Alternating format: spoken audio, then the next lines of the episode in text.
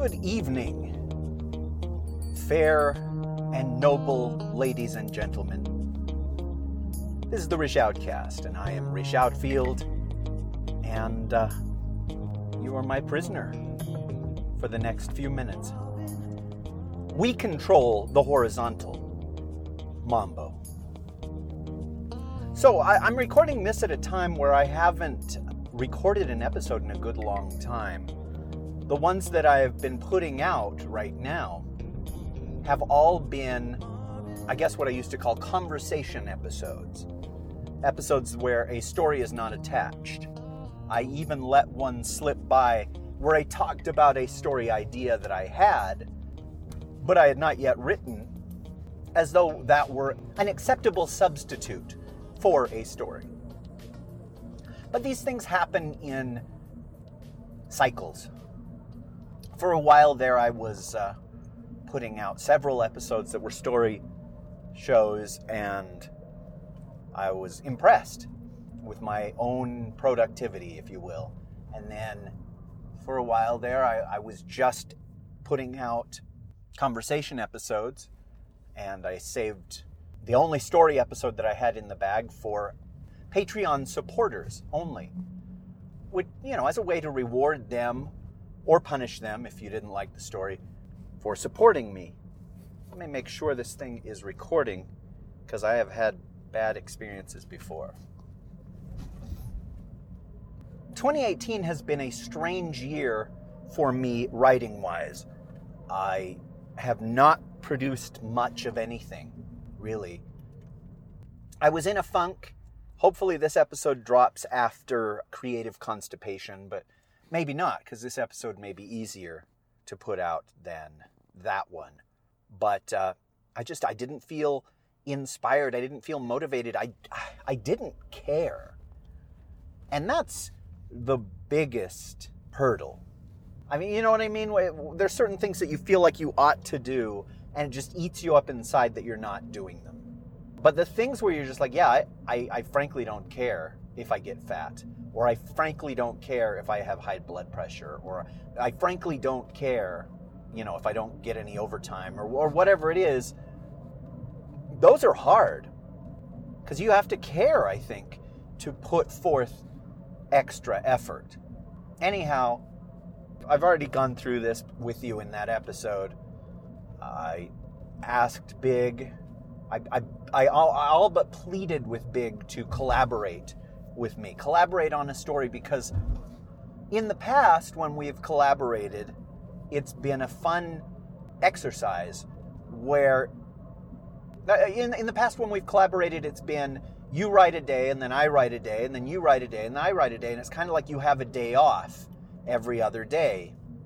And you get a little bit of a burst of i, I don't want to say adrenaline but but something similar to adrenaline in reading what your partner wrote on his day. At least the way that Big and I did our collaborations. When my friend Jeff, when we'd collaborate, we were both in the same room and we'd just sort of walk through things together. And I usually I would type and just, you know, to amuse myself, I would type things differently than he said them, you know, to see if he would realize. And that's one way of collaborating and Big and I with the, you know, just sending it back and forth is another way.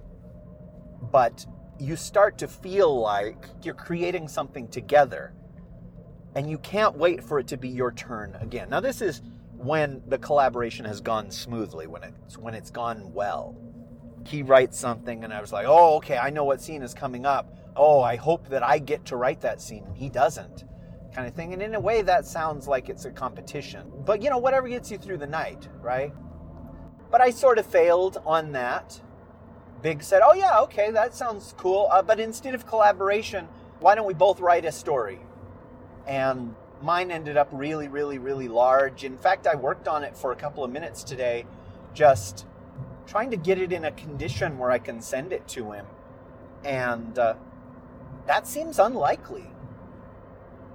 I think I explained before, I split it into two parts. I figured each part would be about a thousand, it's not a thousand, 10,000 words. So, you know, the full piece, the full novella, would be about 20,000 words. But when I typed them up, part one was 12 or 13,000 words.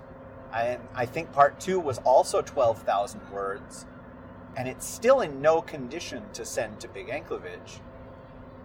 But I haven't done much writing besides that. I've been trying to write every single day. And today, I sort of forced myself to write what you're about to hear.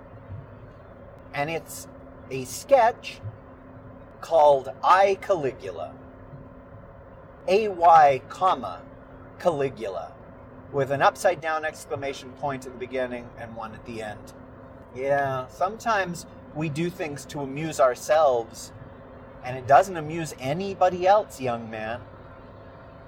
I'd done a couple of these little things in the past when my nephew was three or four, and the one that comes immediately to mind was I called the Little Talk. And it was about a dad was it a dad? Oh no, you know, I think it was me. It was him saying Uncle Rish.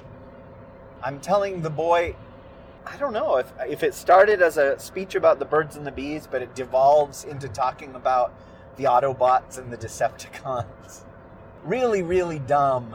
But I'm super glad that I did it because he was just a little kid at the time, like a toddler. Maybe I'm thinking of him doing like the Creative Commons license when he was two or three or something like that. You're listening to That Gets My Goat. I thought you were better than that. And maybe he was a little bit older when I did the little talk. But I've got another nephew that's his younger brother, and I'd never involved him in any of these projects. And so today and yesterday, instead of writing what I was supposed to be writing, which is a Ben Parks short story or, or novella. We'll see how, how big it gets. I wrote this. So without further ado, my nephew and I, Caligula. I, Caligula. I, Caligula by Rish Outfield.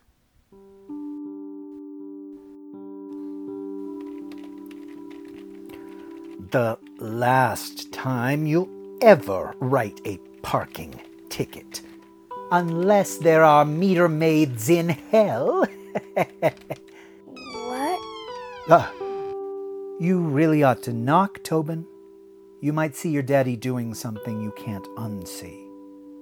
Daddy, what are you doing? Just writing some fan fiction for the YouTube comments section. What is a baby with beasts? That's my username, Tobin. But it's not beasts, it's breasts. Uh, okay. Can I ask you something? Well, sure, kiddo. Long as it doesn't take too long, and isn't about who's going to pay for the wall between the US and Mexico. Okay. What's Caligula mean? Caligula? Wow. A little sooner than I thought you'd ask, but okay. I was reading in a book and it said Cal. Caligula, right. Well, Tobin, Gaius Caligula was the emperor of Rome, reigning from 37 to 41 AD. Disney made an animated film about him a few years back. Didn't you see it? I don't think so. What was it called? Walt Disney's Caligula. It had music by Tim Rice and an all star cast. Huge bomb, despite the controversy upon its release. It's kind of an overlooked classic, if you ask me, and pretty historically accurate for an animated kids flick. I don't understand. What's to understand? Caligula was a mad emperor who, although initially helpful to the Roman Empire by political reform and vast construction projects, went into an epileptic seizure, and when he came to, declared that he was the god Jupiter. He insisted that his people worship him and, in his madness, saw conspiracies to depose him everywhere he looked, putting to death many of his allies and advisers, whether they were actually plotting against him or not. Why would he do that? Well, that's complicated.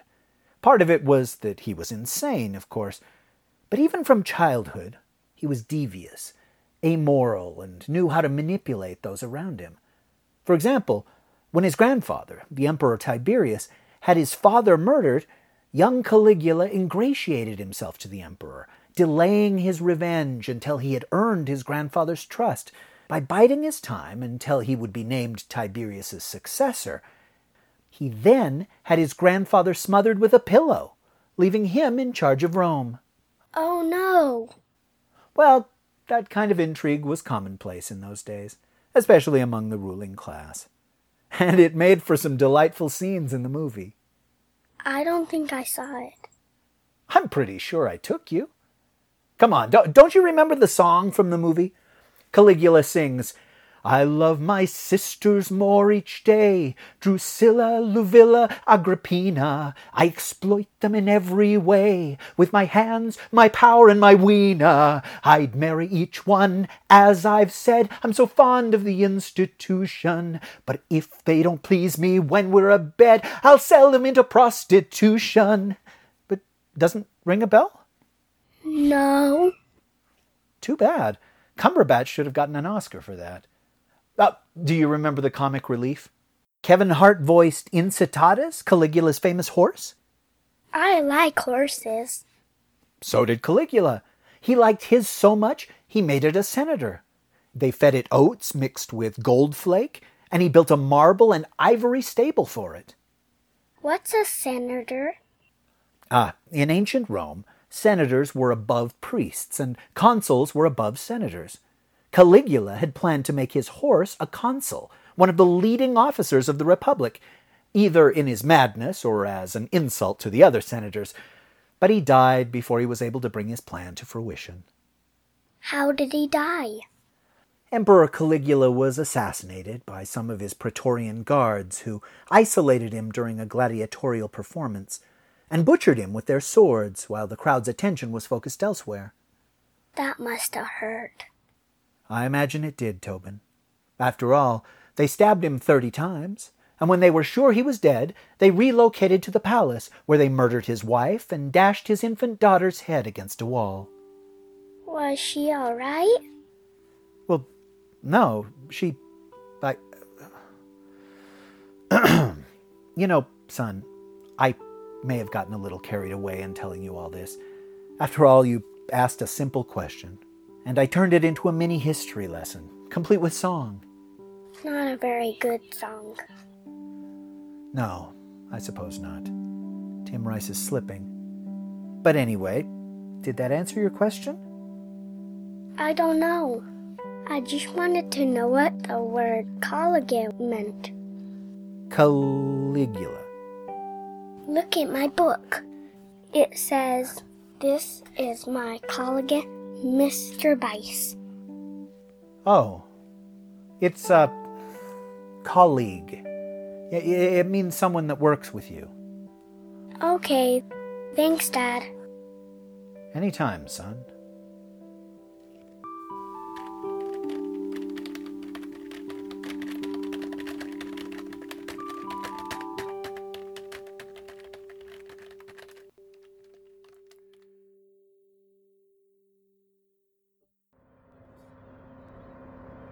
Okay, so thank you for listening to that.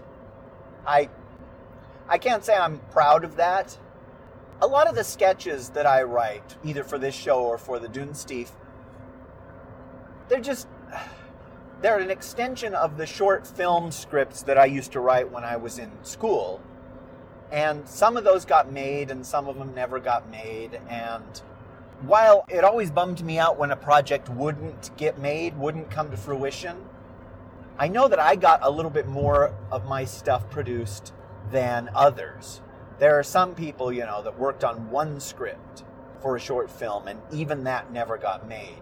Luckily, you know, I had friends like Big Anklevich who were willing to help me out, and a lot of the people in the program had their own equipment, they had cameras, or they were willing to act, or it was sort of a I scratch your back, you scratch mine, where it's like, hey, would you work on this for me, Rish, and I'll do something for you later. I, I just I always thought it would be great to write for Saturday Night Live, to be able to write sketches and have talented people perform them. And, you know, I never got to do that. And Saturday Night Live is so cutthroat. I mean, usually you don't hear from the writers, you hear from the actors, the performers, the not ready for primetime players about how it was a competition to see who could get their characters on, to see who could break out. Like Lorne Michaels will bring in a bunch of what's considered featured players, which are like the junior varsity members of the cast.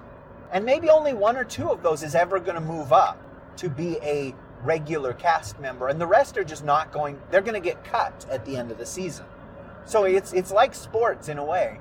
And you only have so many opportunities to prove yourself, so many opportunities to break out.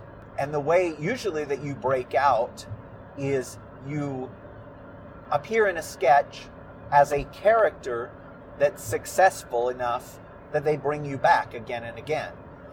And if you're somebody like Mike Myers, who's a writer and a performer, you've got a better shot of getting your foot in the door. But if you're just a writer, then you're at the mercy of these cast members. And if you're just a cast member, then you're at the mercy of these writers. And you hope that you impress one of them and that they want to write something for you. But in the stuff that I've read, yeah, it, it is. I keep using the word cutthroat, but there's no better word for it. It's just, yeah, you get your shot. And if there's a writer that likes you, or if Lorne likes you, or, or something like that, then maybe you get a chance to be a star on the show. Or maybe you'll be somebody like Ben Stiller, for example, who was on the show and never shown as a cast member. So, you know, so I write these things, and in my mind, they're pretty funny. And usually on the day, I can see whether they're funny or not. And it's still super subjective, right? Like something that I found amusing might not have been at all amusing once it was all edited together and put out there. I wrote a sketch for me and Big and Renee Chambliss and Marshall Latham to do called Positive Spin. That's what it was. And in my mind, it was really, really funny.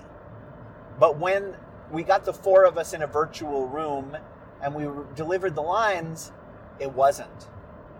And a part of me didn't want to release that. Yeah, I didn't want to put that out there, but you kind of have to, right? If you've had these people work on it with you. I mean, you don't want to be Starship Sofa, where people have done all this work and then it just never comes out. I mean, you do want to be Starship Sofa because those guys, I think they have a Hugo Award. So, with this one, I was watching something about the Emperor Caligula the other day, and it was where he had gotten really sick and he'd had a fever dream that he called a vision where his grandfather came back from the dead and told him that you were going to be in the Roman culture of the time when an emperor would die it was believed that they rose to the level of, of gods in the afterlife and that it was up to an emperor that came later to proclaim their predecessors gods. In that way, they escaped the fires of hell and they uh, would live on, you know, through eternity and be worshipped by the Roman people. I mean, that's an oversimplification of their theology, but that's basically what, what it was. And Caligula told this story that his grandfather had come to him, his grandfather who had been emperor and was now a god, and told Caligula that he would be a god in life. He wouldn't have to wait until he died. He was a god now. Caligula was quite mad and demanded that people refer to him as a god. He had the faces of the statues of the gods in Rome removed and his own face replaced them because now he was Jupiter. Now he was Apollo. Now he was Ted Nugent. You know, the, these things happened that way. So he ended up spending just an, an unbelievable amount of the Roman Empire's money on these self aggrandizement projects. I mean, one of them was he was going to build the, the largest boat that had ever been built. And I'm trying to remember who it was. I, I want to say Xerxes had built this gigantic ship. And it was remembered, you know, that Xerxes had built the world's biggest ship. And so Caligula was going to build two ships, both of them larger than Xerxes's. And he built these ships and they were they were massive, but they were so big and unwieldy that they sank. And they remained there at the bottom of the lake, and I can't remember what the lake was, until the 20th century. I want to say in the 1920, no, it was the 1930s.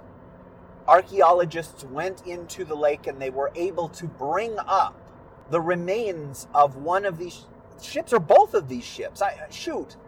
I wish I had done a little bit more research so I could impress you with my knowledge of Caligula. But these ships had existed all the way until the 1930s. Then in World War II, they were destroyed. They were firebombed during the war in the fighting and finally destroyed after, I mean, nearly 2,000 years, which is amazing.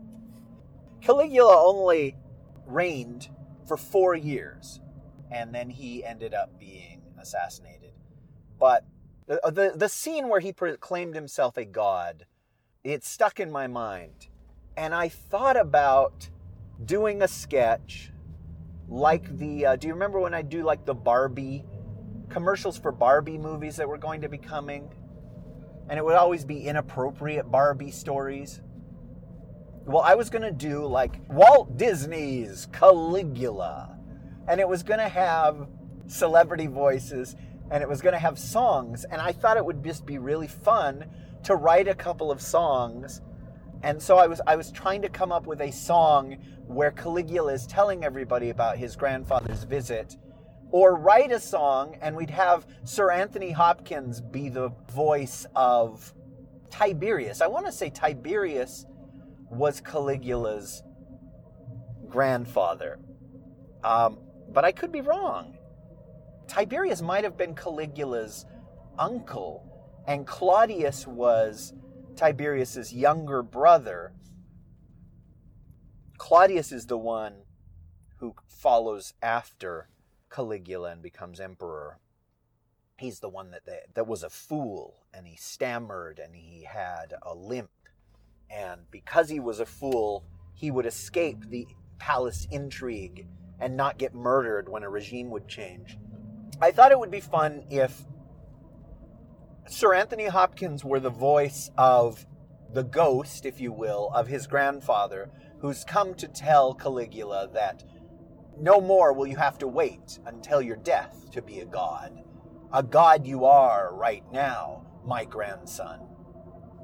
And I thought, you know, I would do it in the voice of Sir Anthony Hopkins and try to perform the song in his voice. And then I would have like somebody wholly inappropriate for the voice of Caligula, like Ryan Reynolds is Caligula. Anyway, this was something that I kicked around for a couple of days to amuse myself. And then I realized it's beyond my ability to write songs. You know what I mean? because you need music and all that stuff, and I'm not musically inclined.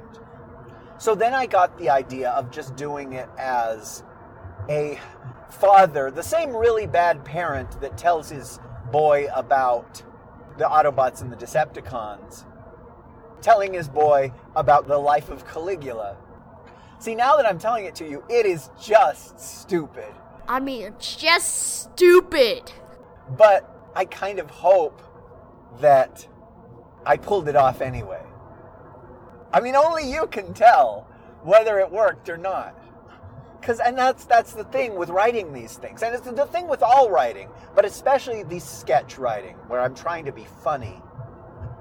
In your mind, it may be hilarious, or scary, or heartbreaking, or exciting, but it's up to you and your, whatever talents you have to convey that from an idea in your head to something that other people can experience. And many writers can spend their whole life trying to develop that talent. And I mean, hopefully, I'll be around at least a couple more years to get better at this. I don't know. I mean, I think I've over explained where this came from, and that's probably not amusing.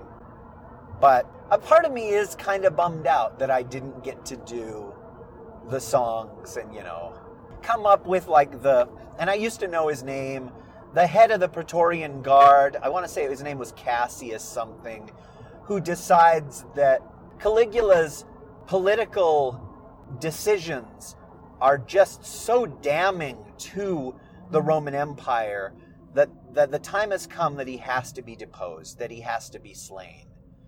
Uh, so it could be a song similar to the Scar song, where he's trying to rally the hyenas.